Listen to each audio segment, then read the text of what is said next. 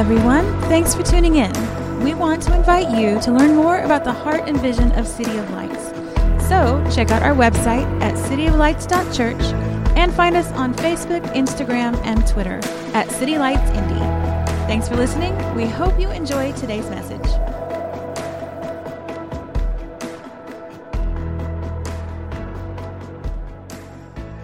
Good morning, everyone. How are we doing? We alive? I know y'all alive. I can actually feel your breath right here. This is the splash seats right here.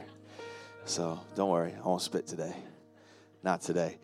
Uh, but we're so glad that you're here with us this morning at City of Lights. Um, it is a joy to serve. My name is Pastor John. My, with my wife, we get to, we've been honestly blessed with the honor to come and serve, uh, to lead this church plant, and to be a part of this great growing community that God's building here in Indianapolis.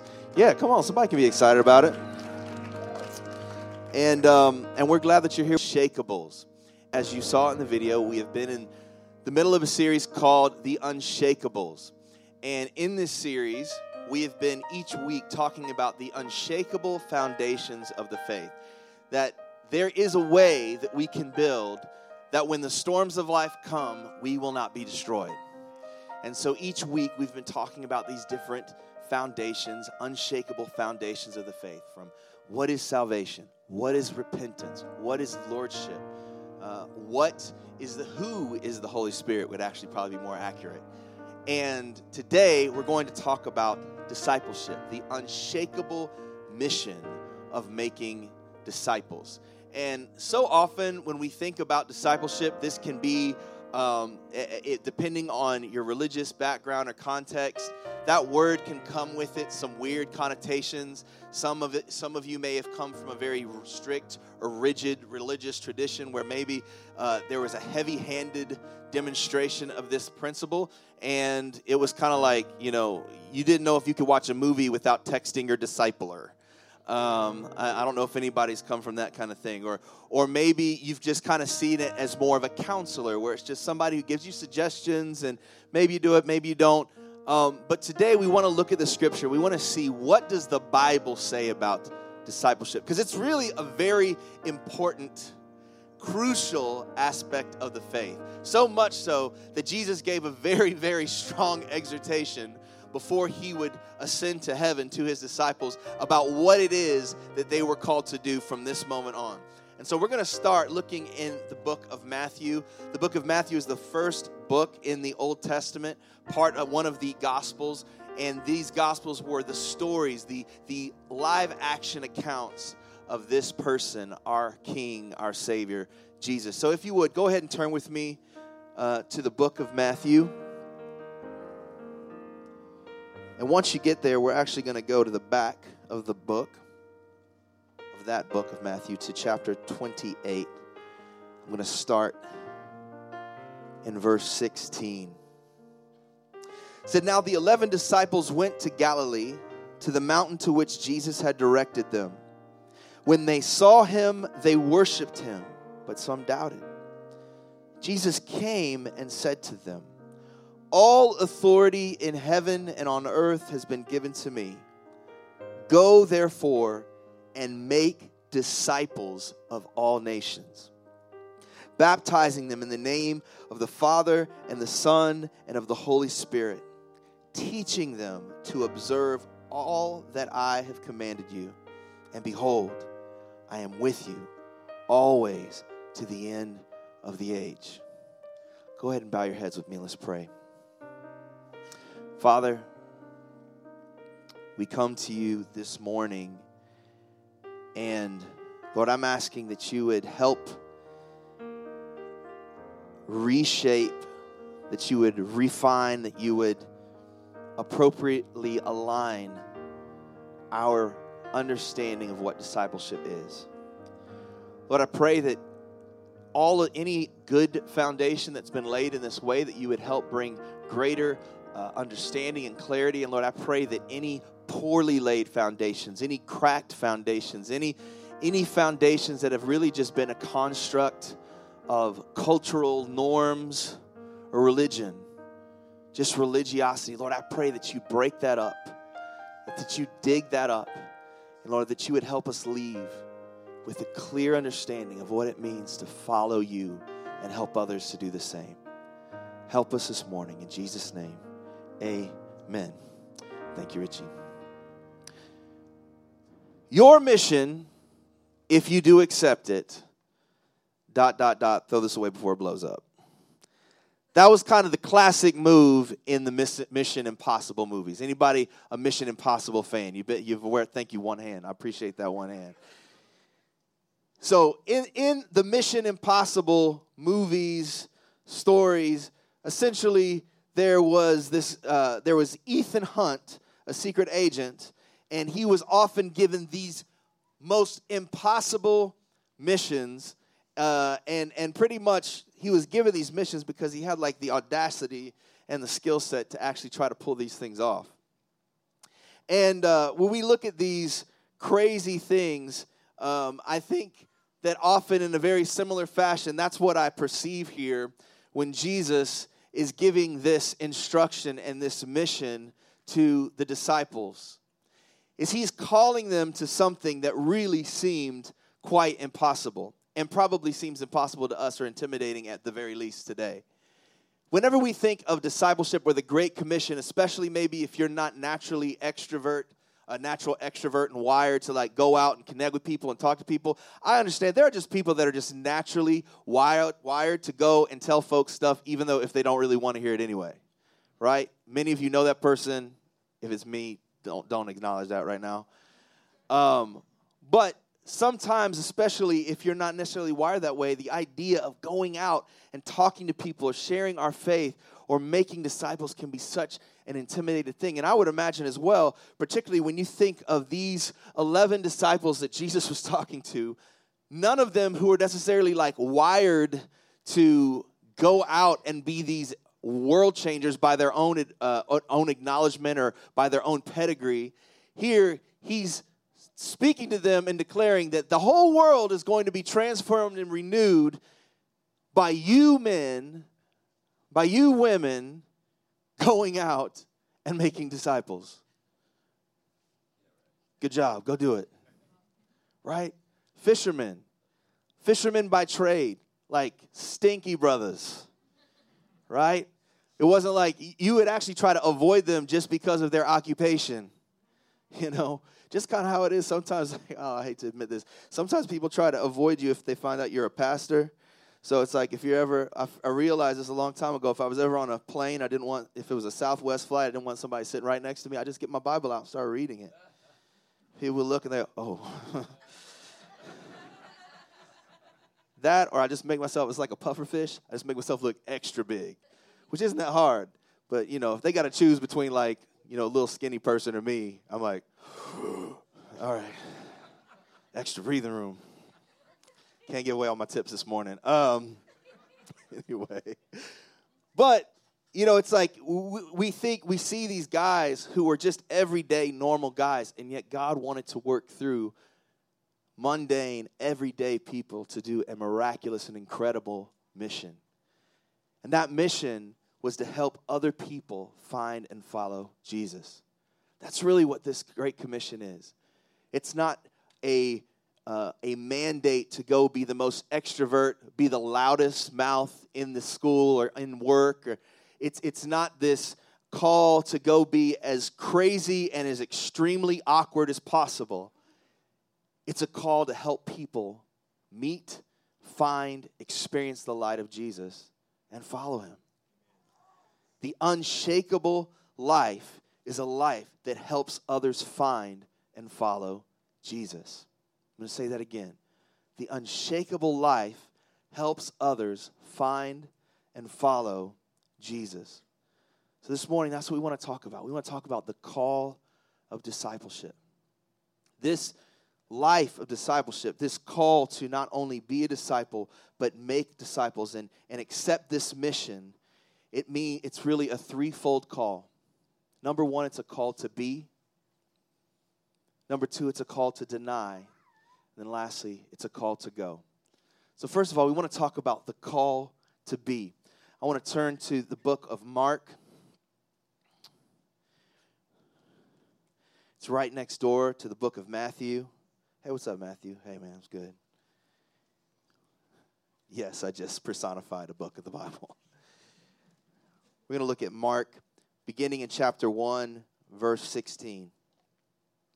Says, Passing alongside the Sea of Galilee, he, being Jesus, saw Simon and Andrew, the brother of Simon, casting a net into the sea, for they were fishermen. Jesus said to them, Follow me, and I will make you become fishers of men. And immediately they left their nets and followed him. Going on a little further, he saw Jesus, saw James, the son of Zebedee, and John his brother, who were in their boat mending the nets. And immediately he called them, and they left their father Zebedee in the boat with the hired servants, and they followed him. The first thing is the call to discipleship is a call to be. The call to discipleship before we can disciple others, discipleship begins by being disciples ourselves. It begins by us accepting the call to follow Jesus. To be a disciple is to be a lifelong learner and follower of Jesus. Really, that's what it means. If you want to know what does it mean to be a disciple, what does it mean to help make disciples, it's all about being a follower and learner of Jesus not just a learner. Many times we like to help people. We like to study about the Bible. We like to study about the person of Jesus. We like to study about religion, but we really don't want to follow. Y'all hear me this morning? It's real quiet. We don't want to follow. We want to know everything. We want to read the blogs. We want to comment on Facebook about this book or that book. We want to get all of the information, but we actually don't want to do anything about it. There's a book called The Big Idea by Jon and Dave Ferguson. And one of the reasons they wrote this book is because they noticed this horrible trend in the church where we as a people in general have more access to information than ever before. Through Google and through the internet and through smartphones, we can access, I mean, un, unme- immeasurable amounts of information. It's amazing how I remember when I would study 10 years ago, 10, 15 years ago, working on messages or working on uh, lessons to teach on worship and various things. And I would walk into Starbucks with like a stack of books. Or, or you'd have to go to the library and just get a stack of books. And now, right on my dev- device, I can have immediate access to thousands of commentaries and, and Bible dictionaries and all of these things. And yet, even as our ability to access information has increased, our ability to retain information has significantly decreased. How many of you, right off the bat, right now, could tell me seven phone numbers of your friends right now? Or your kids' phone numbers for that matter? Or can remember your kids' names? No, I'm just. And I did it to myself. Man, I remember my dad, he would call us because I'm the oldest of seven. If he was like real, like trying to get our attention, he's a little hopped up about it, he'd be like, hey, uh, P- Peter, Mary, Jude, you know who I'm talking to. Right. But our, our capacity to retain information has decreased. I remember, like, you had to memorize phone numbers, your life depended on it. Your life depended on you couldn't jack that up, right? You had to go to a payphone. It was like an emergency situation. I remember I was in Indianapolis Children's Choir and my parents were picking me up, or so I thought, and I had one quarter. I had to make sure I dialed the right number, right?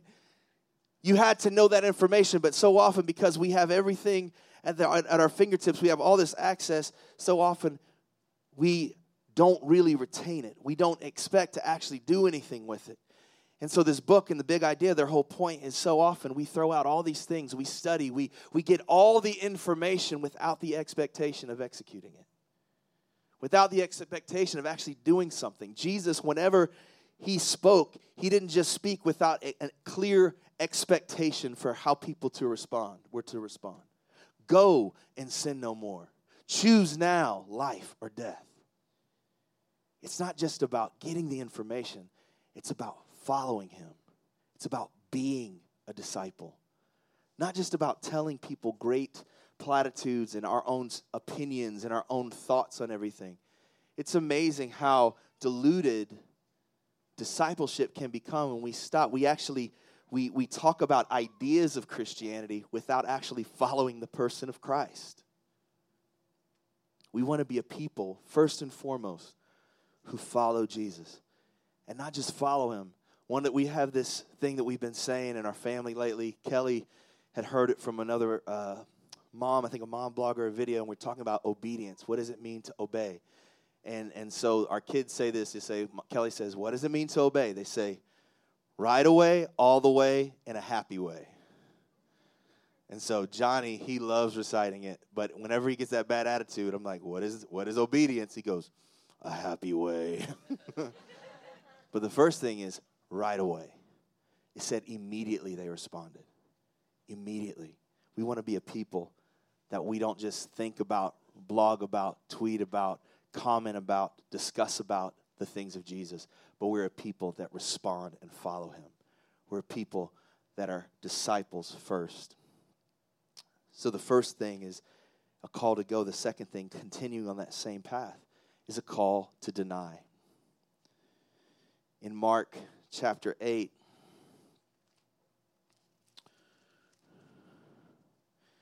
Jesus is giving this exhortation beginning in verse 34. He says, In calling to the crowd to him with his disciples, he said to them, If anyone would come after me, let him deny himself and take up his cross and follow me. For whoever would save his life will lose it, but whoever loses his life for my sake and the gospel's will save it. For what does it profit a man to gain the whole world and forfeit his soul? For what can man give in return for his soul? The call of discipleship is the call to deny. Jesus makes it plain to all of his disciples that a life of discipleship is truly a life of self denial. It's a, it's a call to deny our flesh, to deny our selfishness, to deny our self determination, to deny our self righteousness, and anything that would keep us and hold us back from obeying Jesus. And of course, the paradox in this is that in losing our life and denying ourselves, we actually gain far more than we could ever imagine. There's a cost to discipleship. There really is. There's a cost to discipleship. Anyone that tells you different is either uninformed or they're really insecure and are afraid to offend you. But there's a cost to discipleship. And the currency of the kingdom is surrender. The currency of the kingdom is to say, God, it's all yours anyway. I give you my life. I give you my time. I give you my treasure. I give you my dreams. I give you everything. And I receive all of you. All of you.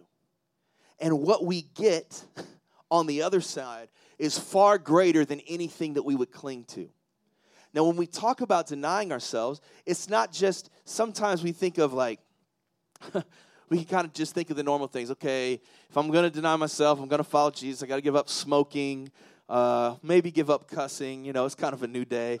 Uh, you know, I, am going to maybe give up alcohol, depending on where you're from. I'm going to stop doing this, put throw away all my secular uh, will delete all my secular. We used to throw away secular CDs, but that doesn't really apply now because you could throw away the CDs. And you're like, yeah, but I got that back up on streaming. Um, they have, they don't have that religious filter yet on Spotify, you know. but we think of these things, and some of the things it's, are easier to give up. Some of the things we actually kind of wanted to get rid of anyway. You know, you're like, Lord, I can get, I want to get free of my debt. I surrender my debt to you, Jesus. All my college loans. I deny myself. I deny Sallie Mae in the name of Jesus. Yes, Lord. And you will default. Hallelujah. Give to Sallie what is Sallie's. Give to the Lord what is the Lord's. Some of y'all, that just resonated in your spirit. Yes, Lord. Thank you, education. Um, but we we we we hear that there's certain things that are easier than there's other things that honestly it's so hard. It's so hard. You know, and, and a lot of times it's not necessarily because we don't recognize that we need to, to release it, to surrender it, but we're almost, we've built our lives upon certain things for so long, we're afraid of what life would be like without it.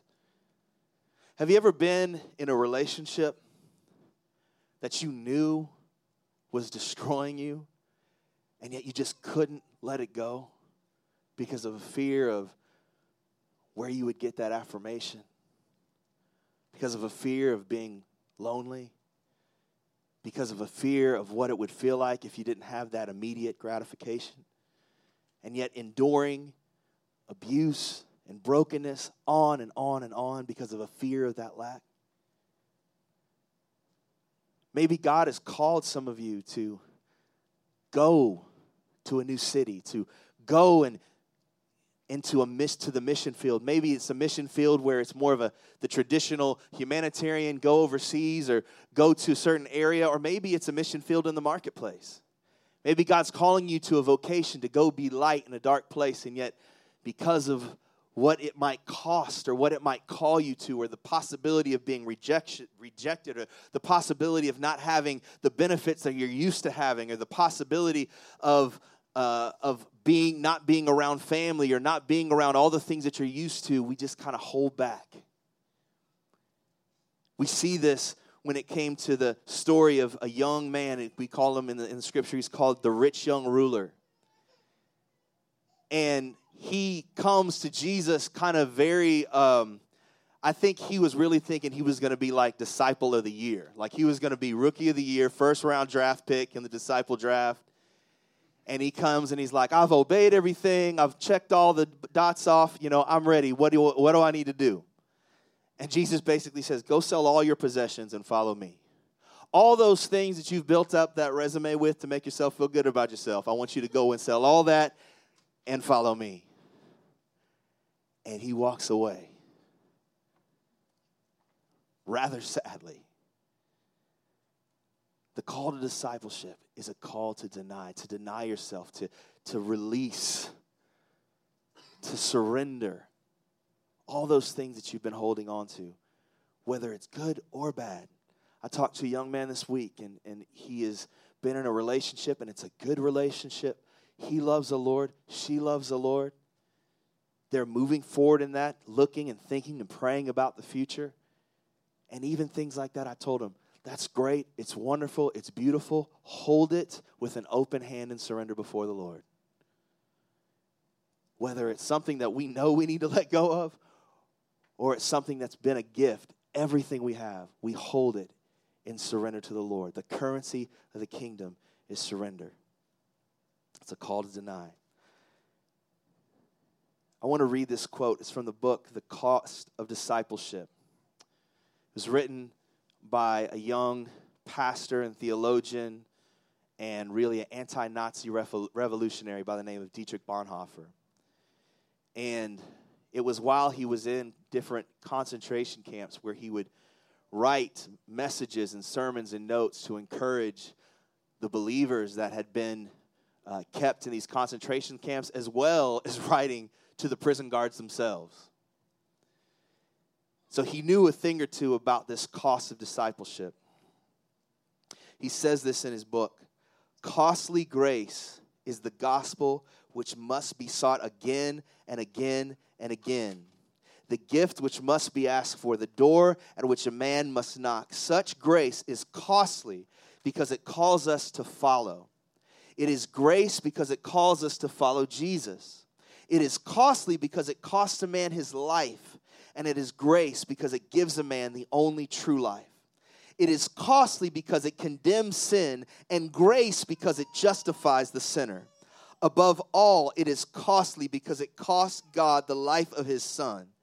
Yea, were we bought at a price, and what has cost God much cannot be cheap for us.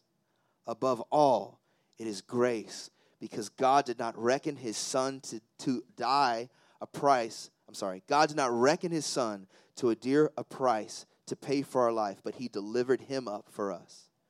Costly grace is the incarnation of God. It cost something. Discipleship costs something, and it costs us everything. Do you hear me this morning, everybody? it's going to cost you. But what we get in return is far greater than we could ever imagine. But we don't want to. Discipleship is not a negotiation with God. It's not like, God, if you bless me in this way, then I'll give you this. I'm thankful it's not a negotiation. Because you think about it the other way, which is how many of us have lived, and I know I've lived where it's like, okay, well, if I do this and this and this, then maybe he'll bless me. If I do this and this and this, maybe he'll love me. If I do this and this and this, maybe I'll do enough to find my way to heaven. He paid it all, and he calls us to surrender. Thirdly, the call discipleship is a call to go. Now, I read Matthew 28, 16 through 20 again. It said, All authority in heaven and in earth has been given to me. Go therefore and make disciples of the nations, baptizing them in the name of the Father, the Son, and the Holy Spirit, teaching them to observe all that I have commanded you. And behold, I am with you always to the end of the age. Now, it's here in the scripture where Jesus, he is commissioning and he's coming to the disciples to give them this charge. This is what your charge is from here until I return. The charge, the mission of the people of God lies in this. Why is it? First of all, he says, All authority has been given to me. The highest authority has been given from the highest authority to go out and make disciples. Why do we make disciples? Because he said so. This wasn't the great suggestion, it was the great commission. This isn't just for a few loudmouths, this is for every believer. If you have the Spirit of the living God in you, then you are called to the ministry of reconciliation. What does that mean? You have a call and a mission to see people come in relationship with Jesus and follow him. All of you, every believer. It doesn't matter what your background is extrovert, introvert, loud, quiet, brown, white, churched, newly saved. Every person, I had a pastor that said, we were asking questions about discipling, you know, how, you know, you can always seem to have these hoops that we have to jump through to be good enough to help people follow Jesus. And I remember I was at this church and we had so many different programs, and it's it's not a bad thing to have leadership development. It's a good thing. We want to make disciples. We want to help people follow Jesus. But at this time, it was almost like, man, you had to go to all these classes, all these things, all these books before you could ever make a disciple. And we asked this pastor who had pastored many, many thousands of people and led them to Jesus and was following God. And we said, How do you know when somebody's ready to make a disciple? And his reply was, Just stay one chapter ahead of the person you're leading. And all these pastors and leaders, they're like, take writing these notes. And when he said that, they're like, what? What? I mean, surely there's more than that. It's like if you have come in contact with the living God, I mean, how many times have we seen in Scripture the woman at the well? She completely gets rocked by Jesus, and immediately she runs back to the city. She goes, This man, he told me everything about me. They hear her and they start running. She's, she's just fresh out the fire, still smelling like smoke. God used her. It's a call to go. And that authority, it wasn't just a man made authority, it wasn't just something that your pastor says. It came from God Himself. He says, I have all authority. All authority in heaven and earth is mine, and I'm giving you that same authority. It's like when you, if, if someone were to come and give you a, a, um, a summons, you know, if I came to your house on my authority and summoned you to do something, many of you would be like, What? I'm going back to bed. We're not coming on our own authority. We can have confidence because we have been commissioned by the great, most high God, the Creator. When you interact with people, when you're going in, in the business place or in, in the coffee shop, you can have confidence when we are operating in Jesus by His leading because when we talk to people, we can have confidence that the God that created you, the God that made you and fashioned you and put breath in your lungs, He sent me to show you love. We can have confidence because He's commissioned us. The authorities come from Him. That's the why. The what? We're going to go make disciples. As we go about our daily lives, we get renewed. We, we want to have this renewed sense of purpose that our call is to help people find Jesus and follow him. Find and follow. That it's not just about helping introduce Jesus to people, but actually helping them follow him, to get to know him, to connect with him. Not just a set of ideas, not just a set of philosophies, but the actual person of Jesus. Who are we to go to? We're to go to everyone, every nation, every people. One of the things I love about the video that you all saw earlier, the, the Every Nation update, is we get to be a part of, an, of a spiritual family, of a church family that is really intentional about going to every nation in our generation. That we want to go to the nations. We want to go to those places that people say, oh, don't go there. I, I remember I was a Middle Eastern Studies major at Florida State, and I was talking to the dean of the school, and she was actually a Christian. So it kind of shocked me, her response. And I was telling her, she said, You know, why are you majoring in this? I said, Well, I have a heart for the Middle East. I want to see people, you know, come to know him. I want to see the those of the Abrahamic covenant come to faith and be restored to the Father. She was like, Oh, that's nice. You'll probably never convert anyone in the Middle East. And I just kind of thought, Okay, you're saved, right? You got the same Bible I got. So I'm pretty sure whenever you see the sign that says, don't go here, that's usually where the believers are supposed to go. That's the places that God wants to take his light. And we get to be a part of that. Sometimes it's not even just the mission field. Sometimes we can get a lot of faith to go overseas. And I'm not mad at that. Go overseas. Go to Bangladesh. Go to Africa. Go to Asia. Go to the ends of the earth. But some of y'all just need a little bit more confidence to go to 38th and Sherman.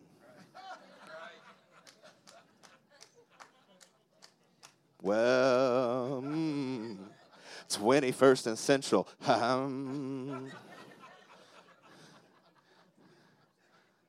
Some of y'all, the only time you go to the inner city is look for a house you can flip.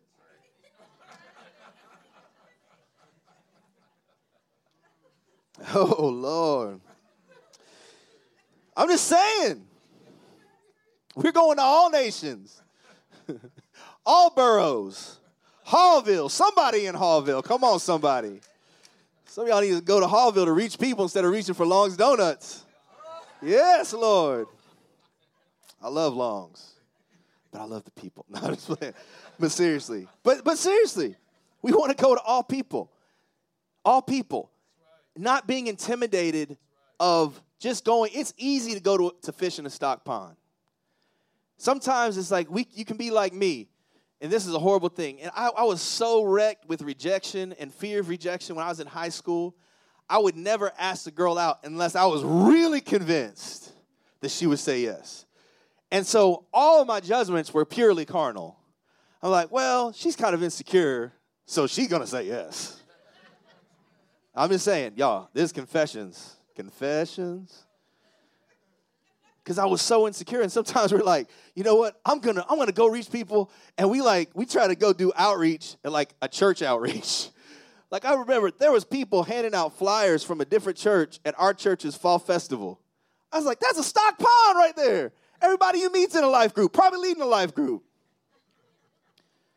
We want to go to the places and not be afraid to go to the places God sends us, the dark places. The places where you're more likely to get cussed out than have somebody join your life group immediately. Why? Because this light needs to go to everybody. There's not a person in this city that Jesus doesn't want to love on.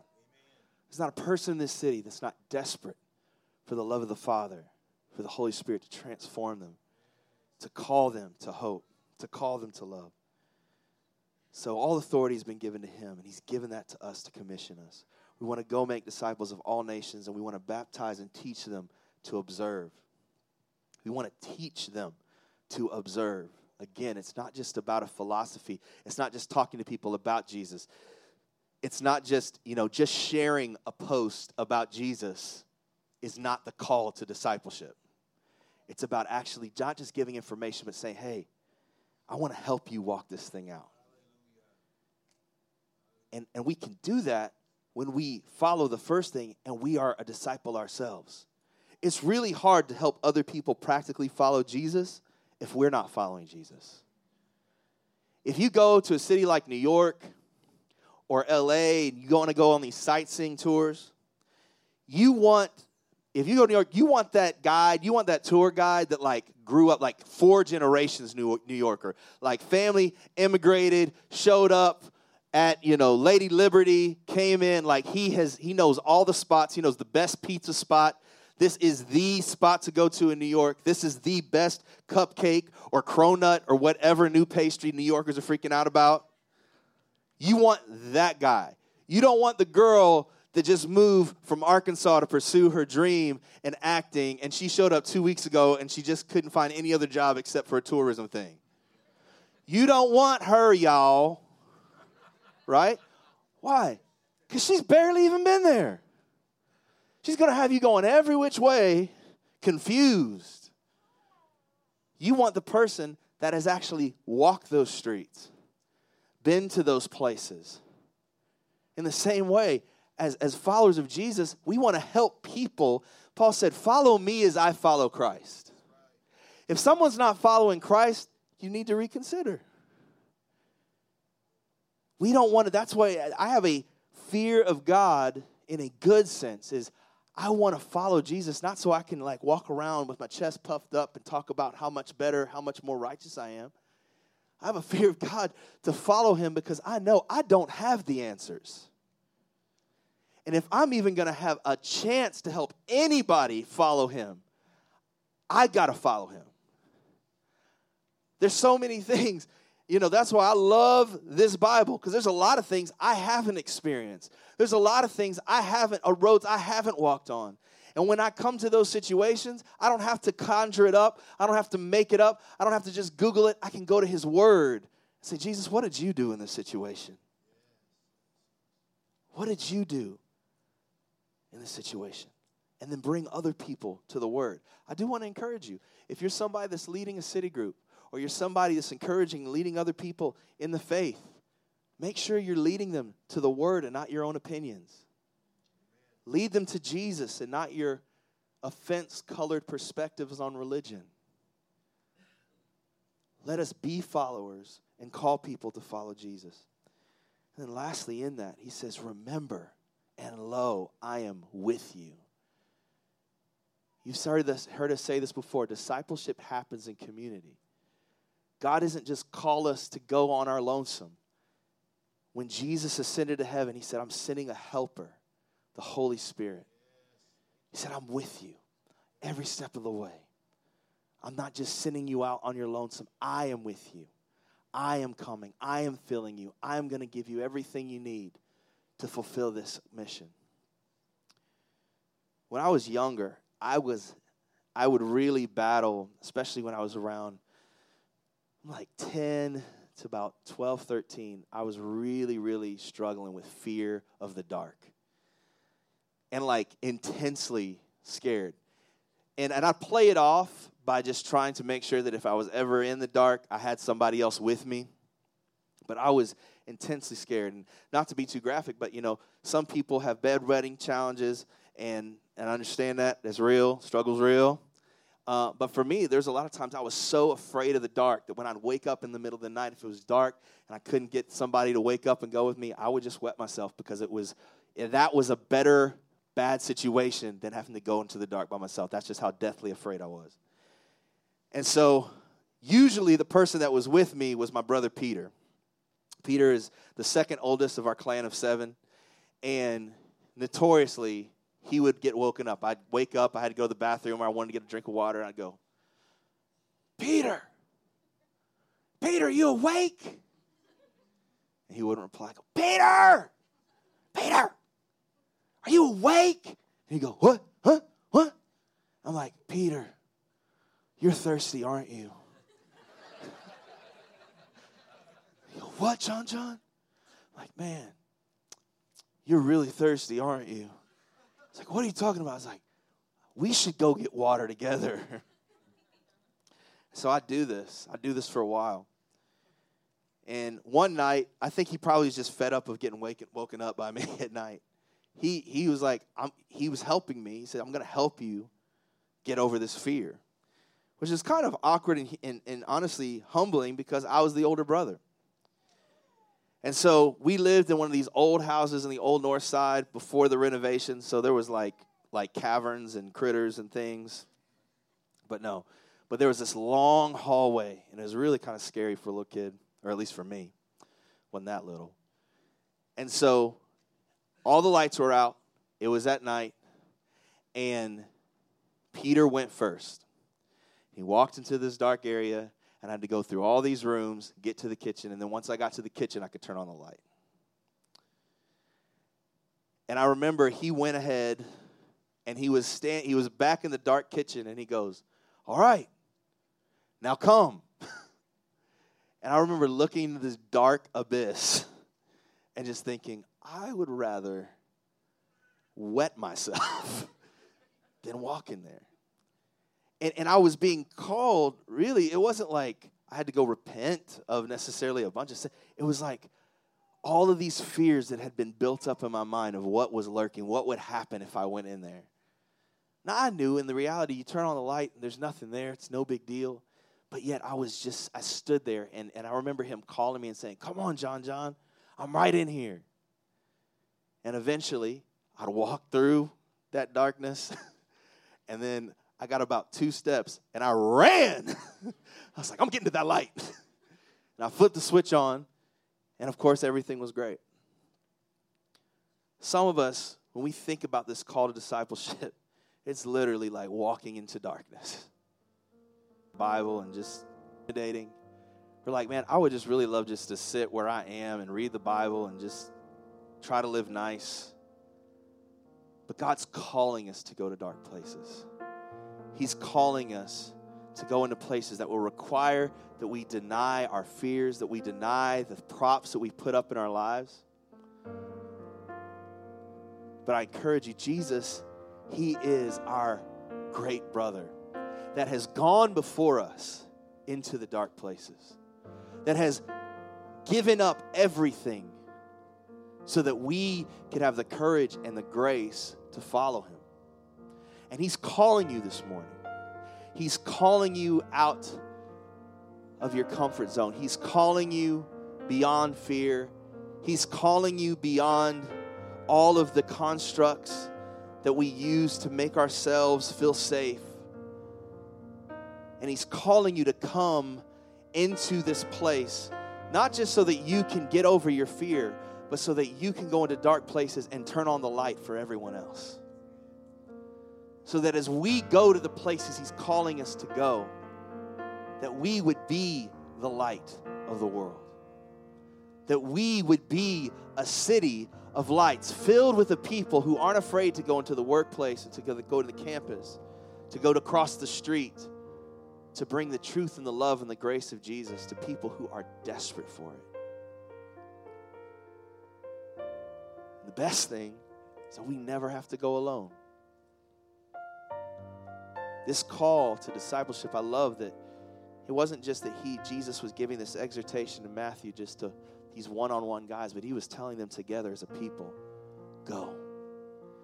And he's saying that to us not just City of Lights, but as the greater church and the greater body in Indy, is to go, make disciples. Not just go and hold great worship services, although it's good to worship together. Not just go and do Bible studies, although it's great to do Bible studies and learn about His Word, but to go to new communities, to new neighborhoods, to people that God, the Holy Spirit, has really been challenging us to share love to but we've been so afraid of rejection that we've withheld it. Let's be people that go. We have an incredible opportunity that God's been opening up to us. And one of the things that I was have been praying for a little while now is for just some divine placement in the city. I knew that when God was calling us to leave the church that we were at, to move our family of seven and to come plant, the thing that God spoke very clearly is that we were to be a city church. That we were going to be a, a church in 465 that was going to reflect the diversity ethnically, educationally, socioeconomically of the city of Indianapolis. And so, a big part of our prayers was God to be a part of community and to be uh, in, a location in the community, but to be a part of community and to be a part of a transforming community. And we've been really blessed to have this location. Honestly, this, this location here, the theater, was a godsend. And, and I'm so thankful for my friend Jason Mayer, who's one of the managers here. Yeah, we can give him a hand. He's not in here, but we give him a hand. You see it on the stream. It was really an incredible blessing. Um, but right now, over the last probably couple months now, I've been in talks uh, about a relocation to an incredible facility that I really think is going to be a God partnership. And so we're in talks. I've been meeting with some of the executive team and the directors with the YMCA over at Avondale Meadows Y. And um, there's an incredible initiative taking place right now in the city of Indianapolis with YMCAs all over the city. There's about 14 YMCAs, I believe. The YMCAs of Greater Indianapolis. And really, the CEO has put out a charge that he wants to see a church or a church plant meeting in every YMCA in the city. Right? It's not just the Y. And so, in that, um, guy that has been a part of that, he's the director of Christian Emphasis of the Y. His name is Josh Heaston. I connected with this guy about a month and a half ago, and it was just such a God moment. And he was like, "Man, you got to come out to this Avondale Meadows Y. I think it's, I think you guys are going to be a great fit."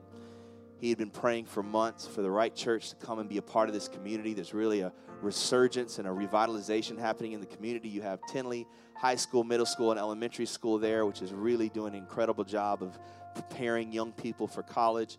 I believe they just won uh, the state championship uh, in basketball. Just you know, there's just great things happening in that community, and we have an opportunity to go and be a part of it.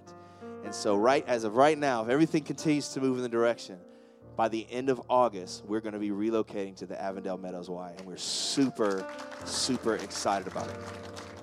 Can we go ahead and throw up the picture of that? Look at that. So this, I mean, this this Y is just it's amazing. The space that it has. We're gonna over the next few weeks talk more about it. We're gonna have Josh Heaston come and greet you all as well. I believe is is Kenny here? Can you wait? There you go. Kenny, can you just step forward with that beautiful one of yours? Raise your hand. Kenny, go ahead, and give a hand. You don't know him yet, but give him a hand. Kenny is the director of youth athletics, one of the directors over there at the Y. We're so glad he's here with us this morning. Uh, but this is not just a rental lease thing that we're looking at, as we're believing God for a partnership to see the community transform, to see families restored. And not just to see, this isn't one of those things that we're just going in, you know, for like a yearly inner city outreach. We're saying, no, no, no. We are a community that God is building to be transformative. Amen? And so to be who we are called to be, it's not just about this community needing us. We need this community we need this community to be, become the kind of multi ethnic, multi generational, transformative people of God that we're called to be at City of Lights. And so I'm super excited that we have an opportunity not just to talk about making disciples, but we actually have an opportunity to respond and go and make disciples. Whether it's at 38th and Keystone, whether it's 116th and Keystone, we have the call and commission to go and help people to find Jesus and follow him. So I'm so excited, one, that I get to do it. I feel honored to be a disciple of Jesus, but I get so excited to know we as a family, as a community of believers, get to do this together. Amen. Amen. Let's pray. Father, I thank you that you haven't called us to anything that you did not do first, that you go before us, that you prepared a way and that you don't just go and say, okay, don't mess anything up, kids. Don't mess anything up. Keep your hands to yourself. But you actually go and you say, come, be a part of this with me. Come and not just be loved, but be loved. Come and not just experience peace, but release peace in atmospheres and environments. Come and not just receive mercy, but extend mercy. That's the call. And so, Lord, we don't want, Lord, I pray that in your mercy and by your grace, that we would not just be a people that hear about you or hear about the mission and talk about the mission, but that we would be about the mission.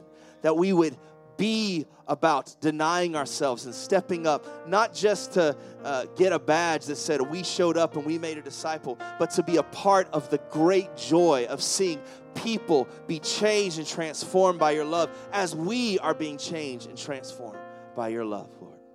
Father, I pray that even as we continue to have talks with the directors over at YMCA, and as we continue to b- believe for you to build that relationship, that you would bring other people, that you would have divine appointments. I thank you. There's families in that community that are crying out for help, and we get the opportunity to be the answer to prayer as we respond in obedience. Lord, I thank you that there's communities and families all over the city, Lord God, who are waiting for a missional people, true followers of Jesus, to help them do the same. Give us the boldness. Give us the courage. Give us the grace to step across the street, to step across the aisle, to step around the cubicle, to be light in dark places. We thank you that we're not alone and that we do this not just by your calling, but by your leading. In Jesus' name, amen.